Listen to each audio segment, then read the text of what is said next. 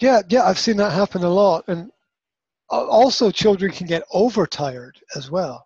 Sometimes they yes. won't sleep because they're too tired, and they become restless as well. Mm. So getting that getting that balance right is difficult, and people are organic, right? Um, mm. They live their life based upon a lot of things that are happening in the environment around about them.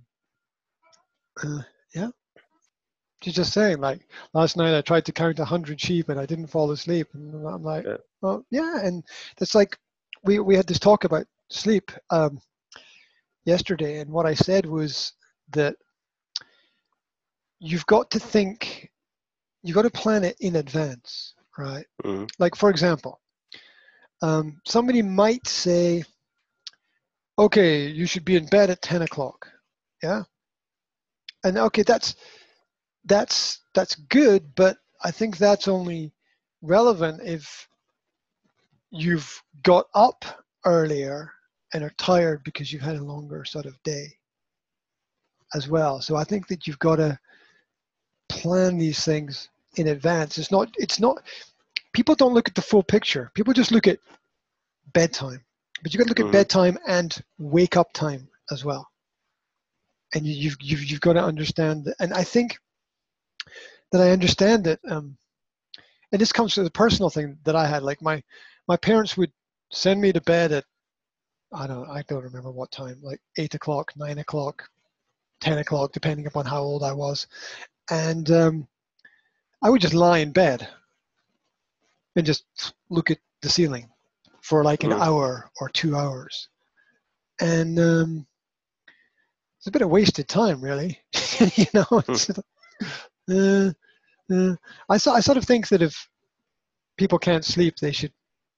Well, there's there's like okay, try to relax, and if you can relax, you'll gradually fall asleep. But if you got thoughts racing through your head, you know, it might might be better to get up and do something. You know, write something, paint something, have a look at a book, read something, um, I'm not sure that watching a film at midnight is good for kids, but if you want to watch something five or ten minutes long or whatever, I think that's you know you maybe okay. So uh, Wallace and Gromit, Wallace and Gromit is some of those are a bit longer. I wouldn't I wouldn't advise watching them. Sort of later. There's a couple of them that are, that are very short that, that maybe could be done, but um, the were rabbit's a long one. Okay, yeah. So th- this is all. Oh, you're gonna get all this stuff. It's all gonna come to you, right? Um, mm. So, uh, uh, yeah, it, and parents want to avoid. Parent, you want to be. You want to be strict, but fair, mm-hmm. and that's hard because to be fair, you have to be open to all possibilities, but to be strict is to draw a line. They're, almost they're almost opposites, and um, I think that's solved by creating the right environment. If you create the right environment for sleep, I think that sleep will happen in general. But I'm talking about after the age of four or five, because, because you know when you're when you're age age one. Well, is it easy to sleep? Sometimes it is, sometimes it isn't, darling. There's a lot of crying. Babies cry a lot because they find it very difficult to get to sleep sometimes. Yeah. Also when they wake up as well. Yeah, they wake up and their their nappy is full of pee or poo and it's really uncomfortable for them and they they start crying and uh, yeah. yeah, and you know, crying is the baby's way of saying I love you, really. that, that, that, that, that's how they, they, they say it. It doesn't always come out like that, but um, you know, it's, it's, it's their cry for, for, for, for help and attention and that they need something. So, uh, so it's, uh, um, you know, it, it's, it is, and parents always have that difficult choice to make where the baby is crying in the next room. Mm-hmm. Do I wait and do nothing and maybe the baby will cry herself to sleep? Or do I go there and do I see if the baby is okay? Because when the baby sees me, you know, when those eyes are open and the baby sees me, the baby, oh, will will maybe wake up and not go to sleep at all. And there's no right answer. There's no right answer at all. And I, I think maybe the best thing to do is is to try to try both. Sometimes do one and sometimes do the other, because you you you never you never know um, what's what's going to work in that kind of situation. So uh, sometimes you need to go to the baby and be with the baby and cuddle the baby and make sure the baby's okay. And mm. and there's there's a lot of science uh, about, about babies. There's a lot of science that the baby needs to be in the same physical space as the parents almost all the time. That it's very negative for a baby if the baby, especially under two years old, if they have their own room and they sleep in their own room under 2 mm-hmm. years old. Yeah. So um, people need to go and read the studies for themselves and work out what works for them. But um, there's a lot of studies that show the bonding relationship is stronger if the child sleeps in the same room as the parents. Now, this makes the parents' life more difficult, but that you know that's the price we pay, right? And mm-hmm. The, the science is the comparative uh, the comparative lifestyles science, which is if you look at not that these are great always great examples but if you look at tribal examples in south america or in uh, in africa or in some places in indonesia where um, or on some islands in the south pacific where families just have one building that they live in. They just have just have one one place everybody sleeps and they, they spend mo- they spend most of their time outside so they're only inside a little bit of the time Mm-hmm. And, and, most everybody sleeps in the same space or the same area. Now there's um there's there's obviously things you have to be aware of and things you have to be careful of and there, there's health and hygiene and, and all these things to, to consider as well which which might not be good in that kind of situation but uh, you know it, it's worth remembering that that that bond and that connection is very important it's uh, it's not bad for the child to have their own room, but it's also good for the child as well sometimes to sleep with the parents mm-hmm. uh, and and have that have that bonding time there as well. Um, and there's a lot of biological transfer as well. Um, what happens with um, there's what happens with things like the science of smell is really important. I have a smell you have a smell? Everybody has a smell. Everybody smells different. Mm-hmm. And what children do is they learn to love the smell of their parents. They learn to love the smell of their parents from all the close contact. And then this smell, this feeling that comes from that, is what makes them feel comfortable what makes them feel relaxed, what makes them feel safe, what makes them feel happy. And then later in life, when your daughter is 18, 19, 20, mm-hmm. and she is looking for a partner, hopefully a boyfriend, because I'm a classical, traditional conservative type. Mm. Yeah. Um, what she's going to look for is that smell. Mm. She's going to look for that smell. And if the person has that smell, they're going to feel comfortable mm. with that person. And that sense, that feeling comes from the early childhood bonding in the first two or three years with the parent and the close proximity and the close contact. Now, if the child always sleeps away from the parents, doesn't develop that sense of smell. And and this is this is especially important for girls because it's very easy. It's oh bless you, bless you.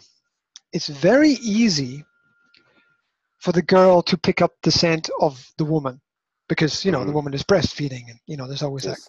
that mm-hmm. yeah but it's very difficult for the girl in a lot of cases to pick up the scent of the father mm-hmm. because the father's not in such close proximity to the daughter and that's why the father needs to sleep naked with the daughter in, in those first two years and the daughter needs to sleep you know right next to the mm-hmm. father to pick up that not not not every night of course but every now and then to pick up that scent and that feeling of comfort.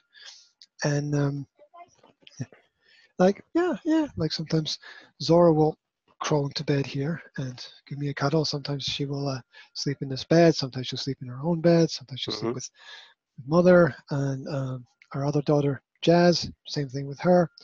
And my my son will was the same up to the age of five. My son mm-hmm. will would only fall asleep if I was there or my partner was there mm-hmm. holding him in the bed. And yeah. Mm-hmm.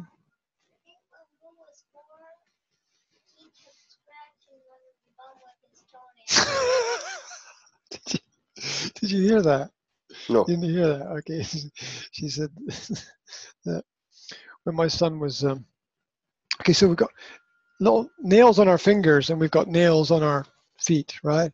Mm-hmm. She said that our son was on his feet, the nails were scratching mom's back. bum oh bum scratching her bum she had to she had to kick yeah. him out of the bed yeah um now obviously there's there's there's a limit and you know i, I think that uh, uh at a certain point sort of enough is enough but um we need to be open to to this, this this knowledge and this understanding that there's a lot of unconscious, subconscious, biological communication going on in families as well, and uh, that that close proximity is uh, is very important. I I had a friend once who was I had a friend who was a scientist, and he was talking about he was talking about the smell of people. And he said there's actually there's, there's actually books written on how a lot of the time you choose your partner based on smell but it's subconscious. You're not even aware of it because there's a similar smell to what you remember as, as, as a child there. And it, it gets it gets even more evolved than that because if you have parents who smoke then as a child what you you recognize the smoke. So you look in later in life, you you feel more comfortable with a partner who smokes. Really? Yeah. Because they smell it, the children smell it on your clothes. They smell mm-hmm. it on your skin. Yeah, if you smoke. And what happens is the children are looking for that whatever love is, comfortable bonding mm-hmm. relationship. Mm-hmm with a partner when they grow up. And so they're looking for those senses. How do I feel? Yeah. And the sense of smell is one of those very, very strong, unique senses. Mm-hmm. And, um, and so, yeah, yeah, children, the children of parents who smoke will search for later in life for partners who smoke just because of that that influence. The same is true with alcohol. Yeah, that the children smell the alcohol, right? Mm-hmm. And um, and so when they choose a partner later in life, they, they feel comfortable and they're like, um, you know, when, when look when someone says "I love you," they're really not sure what they're saying, okay? Because there's like a there's like a thousand different kinds of love, yeah. Saying "I love you" to someone is very similar to saying, "I want to buy a car." okay? Because there's a mm. thousand different types of cars. Yeah, there's a thousand different types, and they're all they're all different. So, so cause, so when someone says i love you it's a very abstract it's a very intangible thing what does that mean that means i feel happy when i'm with you i feel comfortable when i'm with you why you why do you feel comfortable because because of the senses because it reminds you of how happy you were when you fell asleep in your your mother's arms or your dad's arms when you were a kid mm. yeah and um the people people don't realize that so yeah the, the cigarettes affect the senses later in life. Um, alcohol affects the senses later in life. Um, the uh, all all the senses are affect are affected that way. Uh, children tend a lot of children tend to follow some of the interests of their parents. The music that plays around children affects them. Yeah, if you got some gangster rap, you know, that's it's mm-hmm. going to affect the kids in a certain kind of way. Yeah. Probably going to grow up thinking everybody's against them or something.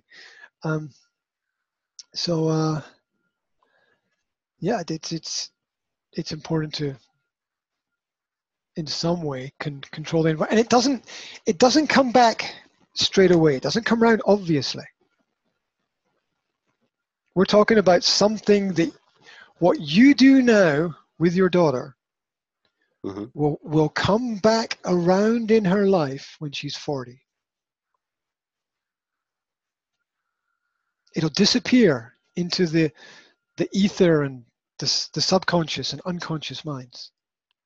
And it'll come back to her when she's around 40 years old in terms of ideas and thoughts and understandings and memories. Maybe faster if she grows up and has children younger. Mm-hmm. Yeah, women can have children between I don't know, mm-hmm. 18 and 38, right? So, mm-hmm. um, so sometimes that the, the younger you have children, the faster the, the whole process will speed up because you, you uh, certain memories will be triggered in your mind. And uh, you know, you as a woman who is who is pregnant, you're you're just like the super sense of everything, right? Um, so yeah, yeah, all those all those things. The, the music playing matters. The pictures on the wall matter. Mm-hmm. It's crazy a sense the pictures on the wall matter because children stare at these pictures every day. And these pictures, you know, you, you know, you know, in business, they talk about a vision board like think about what you want to have in the future and get your board and put little pictures of where you want to be and what you want to have and you know, vision board or your dream board or, mm. or whatever right the wall the, the walls of your home and very specifically the walls of the children's room mm-hmm. are a dream board a dream board i guarantee you if you have walls with light blue sea color and boats on it, your child will want to travel. Mm-hmm. Your, child, your child's going to see that every day. Think about that, what that does in the mind. A boat, a journey, an island, a mm-hmm. place. Mm-hmm. It is massive. It's going to have a massive effect. It's going to have a massive effect on the uh, on on the uh, the development. If you have pictures of foreign foreign places and stuff, and it, it, it's all every every image is important. Every every page of every mm-hmm. book is important. Every image is important because because it goes in and get, gets remembered by uh mm-hmm. by the child, and you think you think this shit you think this shit doesn't come back look look look what am i reading what am i looking at right right now you think I didn't have some of that when I was a kid? Right? It's coming back around. Right? Star Wars and Spider Man. right? It's all it's all it's all coming back around. All those ex, all those experiences matter. The um uh the food that you cook, the smell, in mm-hmm. the air. Oh, that reminds me of my mother's cooking. Boom. Right? Suddenly you are psychologically transported to another place and another time by that smell. Yeah. The smell of fresh bread or the smell of home baked cookies with cinnamon and ginger. It's Christmassy mm-hmm. kinds of smells. They take us to uh, to different places. Yeah. The smell of a pine forest and the little needles from the trees. Yeah. Taste of the salt in the water. It's all gonna it all it all comes back it all comes back around later on. Look, that's why. See, I have that. I have that picture there. It's not. It's not by accident that that that picture is is there. It's it's it's the journey, right? It's the journey. We're all going somewhere. So, uh, yeah, and uh, every picture matters. Every as a child, I would walk around my parents' house, the big house. I would look at the pictures on the wall, and I was and and I was I would think about them like I wonder why that picture is there. And imagine being because children are for adults it's like oh it's a picture, but children are like hmm, I wonder what's behind that tree in that picture. I wonder if I could walk into that picture. What? What? what yeah. I wonder if I could walk into that picture. What it, what it would be like. yeah. Yeah. Well, it's, it's um. So the, the children see things in a very, in a very different way. While adults are. You know how adults always see the problems. The children like the adults are like, "Oh my God, don't do that," and the children are like, "What are you talking about?" yeah, I guess adults are, "Don't cross the road there! Oh my God, no! Wait!" And the children, "What are you talking about?" Yeah, it's, it's uh, uh, daydreaming. Yeah, daydreaming. Uh, children daydream a lot, and they should. Children daydream a lot. and They, sh- they should because it's how the mind ex- explores explores the world. It's important to learn things too. Like we have to do, you have to do some learning, by the way. Oh, and um, which oh, bad parenting going on. Uno momento. Um, uh, which game are you playing, darling?